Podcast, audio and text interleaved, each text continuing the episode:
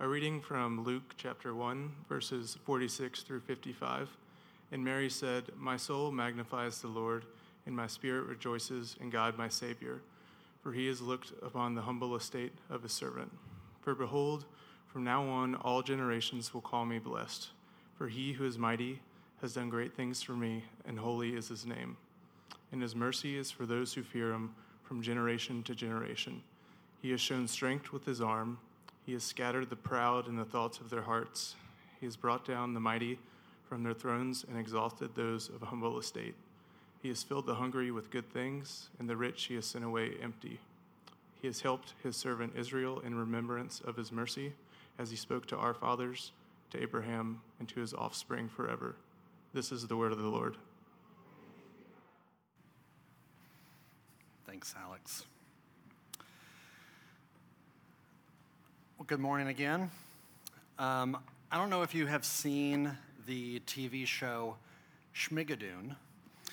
Um, Schmigadoon is a show on Apple TV. That's the real title of it, and uh, it's uh, it's a interesting show. It is uh, directed by Lorne Michaels, and it's got a big SNL kind of heavy cast. Cecily Strong, um, Keegan Michael Key, uh, Martin Short is in it, um, Kristin Chenoweth, Fred Armisen. I mean, it's got a, it's got a great cast. And the, the basic premise of this show is that there's this couple that is having relationship issues, and so they go on this retreat to work on some of their to work on their relationship and they're in the woods hiking together and they're fighting together and they somehow stumble into this kind of other world this other dimension kind of like walking through the wardrobe and, and ending up in narnia they just end up in this other town and it's bright and it's you know it's kind of weirdly lit and all these people in this town square and when all the people in the town square see them they just bust out into this song and a dance, like a, a, synchronized dance, like a flash mob where everybody's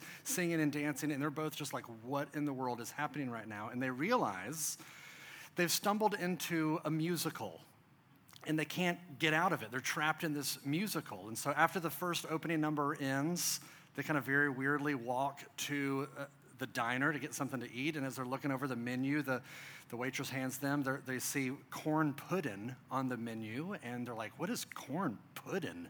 And the waitress is like, You don't know what corn pudding is? And then, like, the whole town comes back together and sings this whole song about how everyone loves corn pudding in the town of Schmigadoon.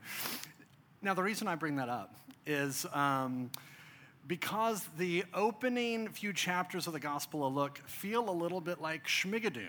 Everybody's singing. You know, you, have this passage that was just read, and um, Mary has just heard the news that she's going to give birth to the, the Messiah, the Savior of the world. And she busts out into this song. And then this guy, Zechariah, starts singing. And then you have the angels singing with, you know, the shepherds in the field. And you have this dude named Simeon who's singing. It's like, it's, it almost kind of feels like a musical in these opening chapters of, of Luke.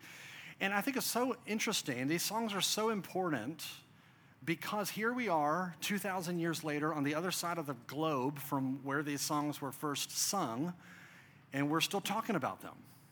There's something worth looking at. Why are these songs so memorable? Why are they so powerful?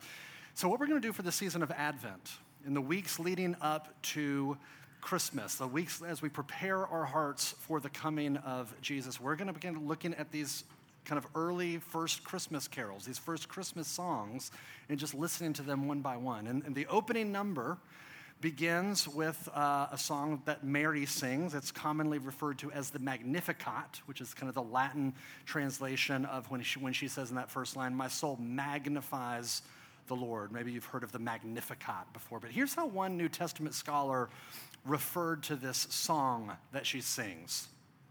Quote, it is one of the most famous songs in Christianity. It has been whispered in monasteries, chanted in cathedrals, recited in small remote churches by evening candlelight, and set to music with trumpets and kettle drums by Johann Sebastian Bach. It is the gospel before the gospel, a fierce, bright shout of triumph It's pretty amazing, you know, press for this song.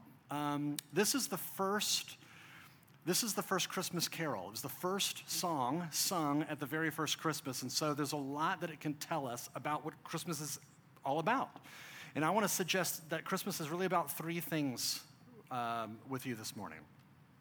Christmas is about condescension, revolution, and salvation.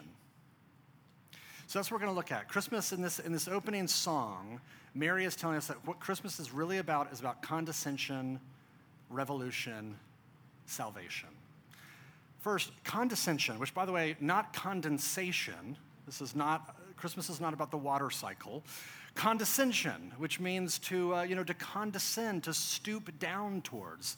And, and here's where I get this from. You know, if you think about Mary, Mary would have been a young teenager at this point. Scholars believe probably about 13 years old or so. And um, which means if this is our modern day, she would have been in our middle school ministry. And we know from other passages of scripture that she was extremely poor. She lived in this impoverished Israelite village, and, and she herself was very poor. And obviously, she is a woman, which in her cultural moment did not serve you well which meant as a, as a young woman in this cultural context, she had no power, she had no voting rights, she had no inheritance, no status, and very little access to resources. She, she was, by all accounts, really a complete nobody. A, she, she lived at the bottom rung of society, and yet, despite all of that, despite her circumstances, she's singing She's rejoicing. Look at verse 46. Here's how it begins My soul magnifies the Lord, and my spirit rejoices in God my Savior. She's erupting in wholehearted, joyful praise. She's singing. But why? Well, look at verse 48. It says, For he has looked on the humble estate of his servant. In light of her humble estate, being at the bottom rung of society, her lowliness, God has looked upon her. He has been mindful of her. He has singled her out to be the one who brings the Messiah into the world, which is a fairly big deal. But here's, here's what's interesting about that for God to single her out meant that he passed over the influencers of the day.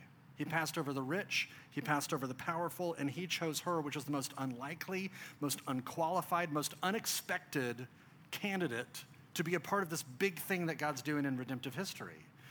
Now, you might hear that and you think, wow, well, God's just, you know, kind of feeling the Christmas spirit. And he just wants to throw a little charity towards this kind of no name kind of person who's poor. And okay, maybe that's what he's doing, or maybe this is not a glitch in his behavior. Maybe this is just his normal MO. This is how he just tends to operate. In fact, if you read through the Bible as a whole, you will constantly see time and time again, he is giving favor and he's bestowing blessing on people who are at the margins of society, people who are at the bottom of society, people who are moral failures, people who are spiritual dropouts. It's always the people at the bottom that God tends to be choosing and blessing and pursuing, which for modern people, it's kind of hard to wrap our mind around how crazy that is, how earth shattering that is on every every other religion, every other culture in the world, there are, historians will say if you look at any, you know, kind of the history of world religion, every religion prioritized people who were at the top of the social order. So the pharaohs, uh, kings, generals, priests, the people who were at the top were the people that that culture believed God is with them. God is, God is for them. God is in some ways even uh, incarnated himself in them. That's how valued the people at the top were. Every culture, every religion except one. The people of Israel, the culture of Israel, their God flipped everything on its head. In fact, if you look at the ancient Near East, there's this um, old law called primogeniture, the law of primogeniture, which meant that all of the, the bulk of the possession, the bulk of the power, and the bulk of the, uh, the press went to the eldest son of the family. That's just how things worked. The oldest son kind of got everything. And yet God is constantly choosing the younger son, not the older son. He chooses uh, Abel, not Cain. He chooses Isaac, not Ishmael. He chooses Jacob, not Esau.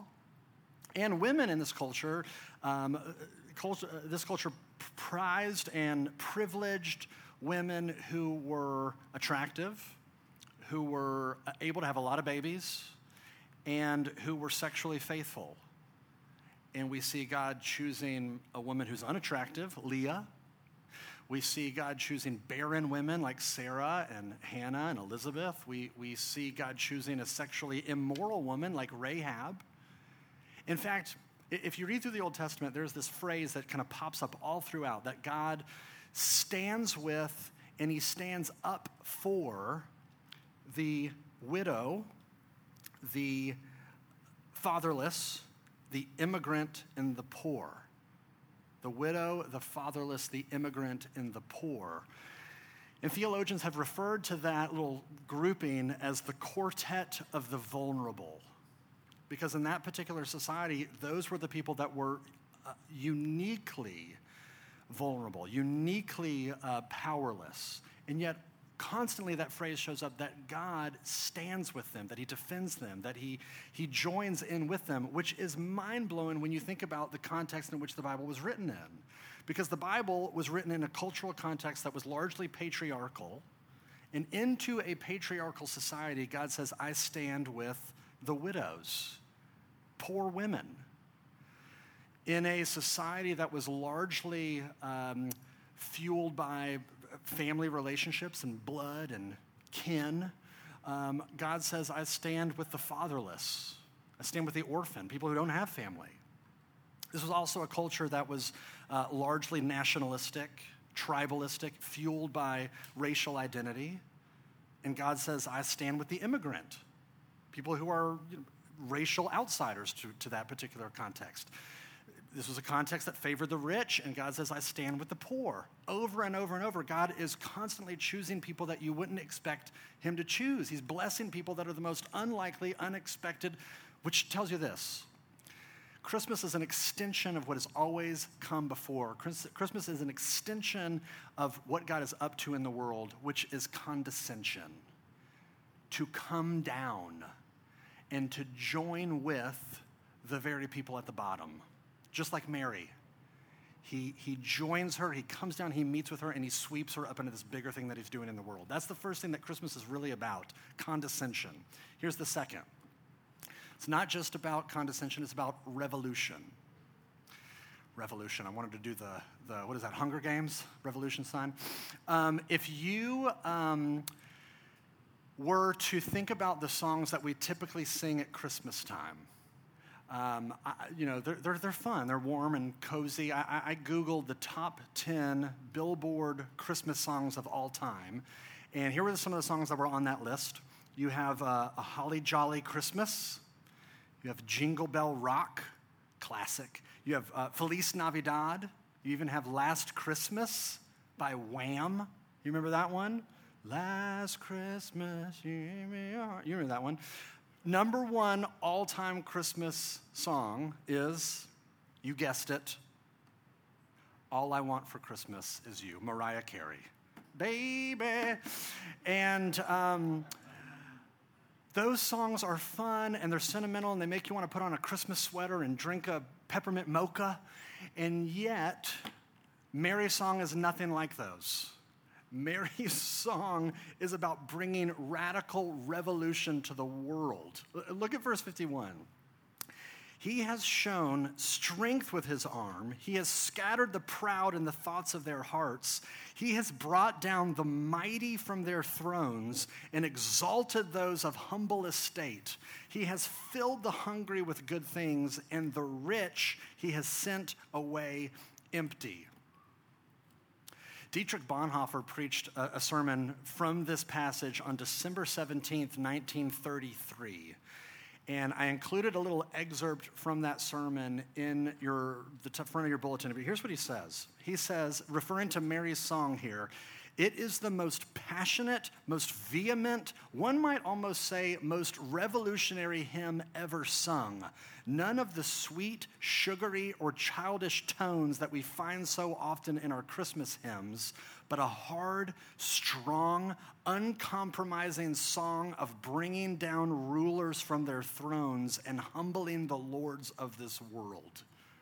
I mean, he's absolutely right. This is not tame, silent Mary, who's just kind of the quiet, sweet one in the nativity scene. She's singing about overthrowing governments. She's thinking about bringing down power structures, feeding the hungry, and sending the rich away with nothing. In fact, I read um, this week that this, this passage of scripture in three different countries India, Guatemala, and Argentina it's illegal to read this passage publicly. Isn't that wild? It's, it's illegal to do what we're doing right now in those countries because this passage is it's too threatening. It's, it's revolutionary. Isn't that fascinating? It's, it's, been, it's banned. And in fact, this is not unique, though, to the Bible. This is a theme that is sprinkled all throughout the Bible. In fact, um, in our preparation song this morning, uh, there's some lyrics that, that harken back to this passage in Isaiah chapter 40, verse 4, which reads this Every valley shall be lifted up, and every mountain and hill be made low.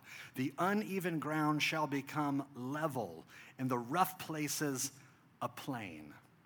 Now, this is a poetic image that is getting at what the Bible talks about justice. What do you get when you have a mountain that's brought low and you have a valley that's raised up? You have a flat plain, you have the delta. And what this is saying is that in God's economy, when God's kingdom comes, there's a great leveling where the people at the top and the people at the bottom are equalized. There's equity and there's, there's uh, equality. That in God's kingdom, it, there, there's not, there are not haves and then have nots some with privilege and some without privilege. Everything gets leveled. Now, you think about the city of Memphis, and you see that some people kind of live on the mountaintop, as it were, and some people live in, in a valley. Some people have more access to resources and transportation and good health care and um, uh, just access to more stuff, and some people don't. And what this is saying is that God has come in the person of Jesus to do something about that. God has come to undo the disparity that we see that's staggering in our own city, in our own backyard. Now, modern American Christians hear this and we start to get a little uncomfortable because this feels and smells like Marxism. And we're like, I, this, I don't like this. This feels like Marxism. This is not Marxism. This is Mary. This is, this is the Bible. And, and, what's, what's, what's hard for us is because I think the reason, one of the reasons why I think we're so, we can be so allergic to some of this language that the Bible gives us is because in our current cultural moment, we tend to be, as the American church, the people at the top. We have the most resources, which means we have the most to lose. And so if the Bible looks at you and me and says, there's going to be an equalizing one day someday, if the thing that you love the most in this world is your money and your power and your privilege and your position, this doesn't feel like good news. This feels like a threat. And what I want you to see is that Christmas is confrontational. Mary's song isn't just giving us the warm fuzzies and want you to get the eggnog latte and put on your Mariah Carey. It's, it's, it's confronting us. It's confronting us to start to love something bigger and better than our own little kingdom. That God's doing something in the world where he's, he's undo, he's bringing a revolution where everything is starting to get reversed. People who are at the top are invited out of love for their neighbor to start to give, sacrifice, expend themselves, to voluntarily bring themselves low so that other people who might be brought, who are low might be lifted up. That's what his kingdom is doing. That's what he's doing in the world. And if you're a follower of Jesus, you are called and invited into participating in it. What does it look like for you to steward your resources, what you have available to you, to give it, to, to sacrifice it, to use it in such a way so that people who are in the valley, as it were, might be lifted up. You see how Mary's song is um, it's confrontational, it's, it's provocative, it's aggressive, it's, it doesn't give you the warm fuzzies. It's, it's a song. Christmas is really about revolution. It's about condescension. It's about revolution. Here's the last thing Christmas is also about salvation. It's about salvation. Uh, you might remember this story from about three years ago. It was a famous story that was in the news that um, there was a soccer team in Thailand middle school team, a group of, uh, a group of kids. They were 11 to 16 years old. Their team name was the Wild Boars, which is awesome. And one day their coach decided to take them on a field trip. He wanted to show them something cool. And they get on their bikes in their village and they go over to this cave. It's an open mouth cave. And they bring some water and they bring some flashlights. They're only going to be in there for about an hour. And they go in and they start to explore this cave. And they didn't realize it, but when they were in there, there's this huge rainstorm that blew overhead. It's just dumping tons and tons and tons of water. And all the water starts rushing into this cave and it blocks the exit to get out of the cave. And the water's flooding in and it's rising. And so here are these kids and they can't escape. And so the only thing that they can do is go deeper and deeper and deeper into the cave to get away from the water that's rushing in and rising. They go back and back and back, further, further, further, further. And they eventually find this, this kind of this hill of sand way in the back of this labyrinth of tunnels. And they get up on this sand dune, and the water comes in and eventually stops rising. And then there they are, trapped. Pitch black darkness, no food, no ability to contact the outside world, no sign that anybody from the outside world is even looking for them. And there they are, they're just stuck people eventually realize that they're trapped in there and they form a search and rescue team and they get these Navy SEALs and frogmen and they get all you know, decked out in all their stuff with the oxygen tanks and they go swimming through this maze of tunnels trying to find these kids. Can't find them. Keep trying, keep trying. Three different people that were trying to rescue them were hospitalized because their oxygen tanks got too low and they got hurt, injured.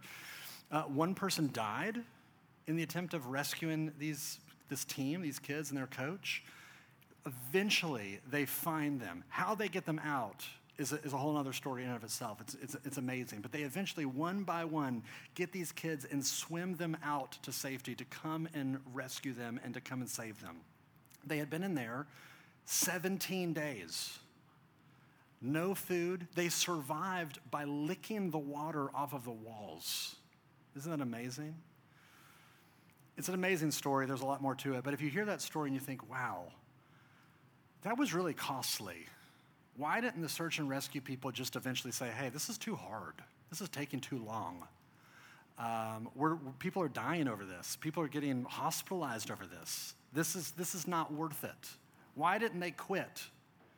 Here's why they didn't quit because those boys mattered and they were in trouble and they needed to be saved and rescued, and they couldn't rescue themselves. Christmas is a thing because you and I matter, and we are in trouble, and we need to be rescued, and we can't save ourselves. And so God comes. He comes to pull us out of a cave of sin and misery that we have created for ourselves. He's come to save us from ourselves. In fact, if you notice, Eh, Eh, God is the subject of every sentence in Mary's song except the first one. He, he is the one doing all of the action. In verse 47, she refers to him as God, my Savior.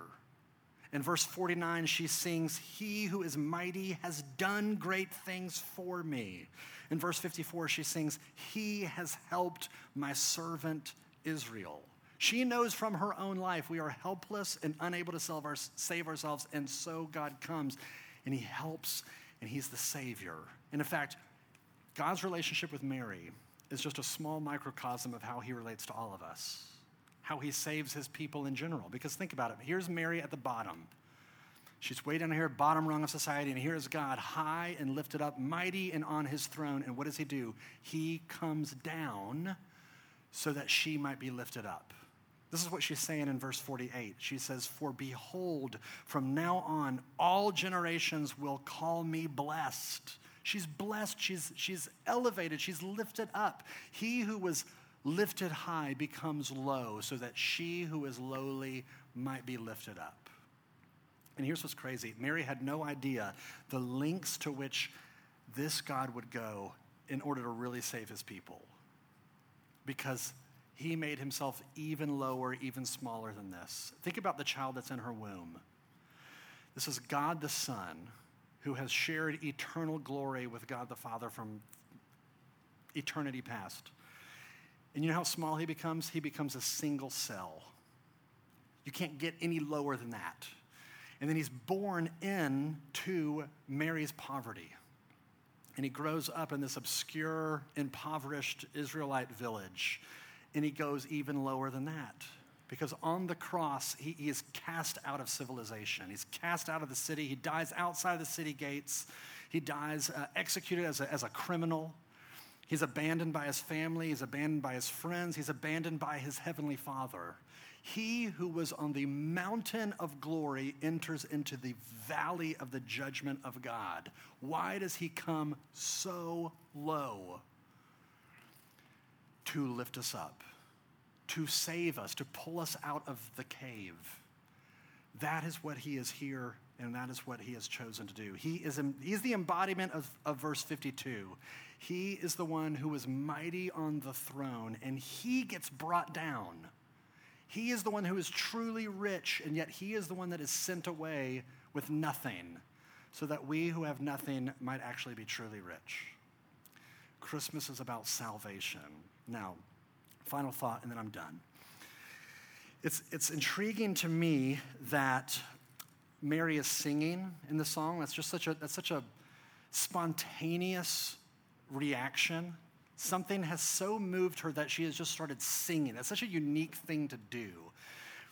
So here's the question How can Mary's song become your song? How can you sing in the same way that Mary is singing? And here's how look at verse 47.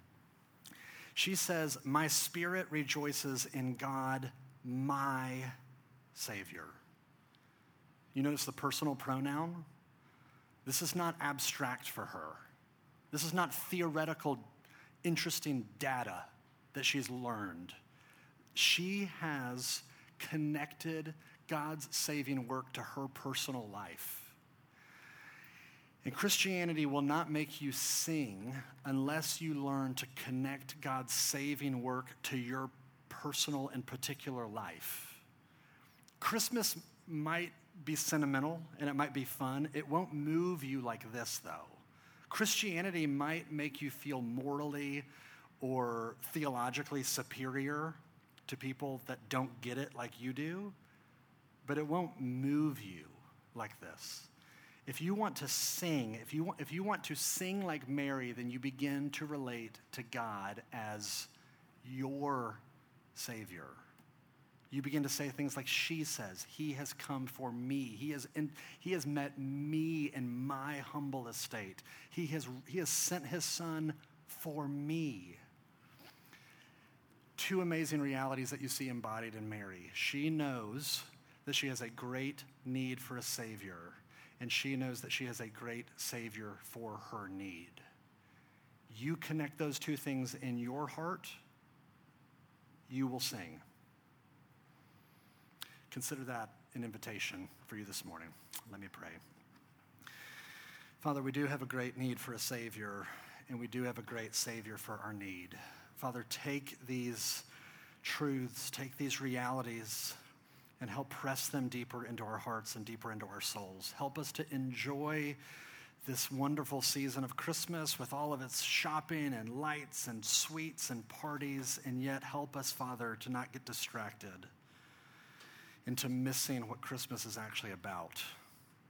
Help us to see and to know that Jesus' coming is about condescension and revolution and salvation sweep us up into this great story that you are writing right here in our own city and in the world that you love. We pray all this in Jesus' name. Amen.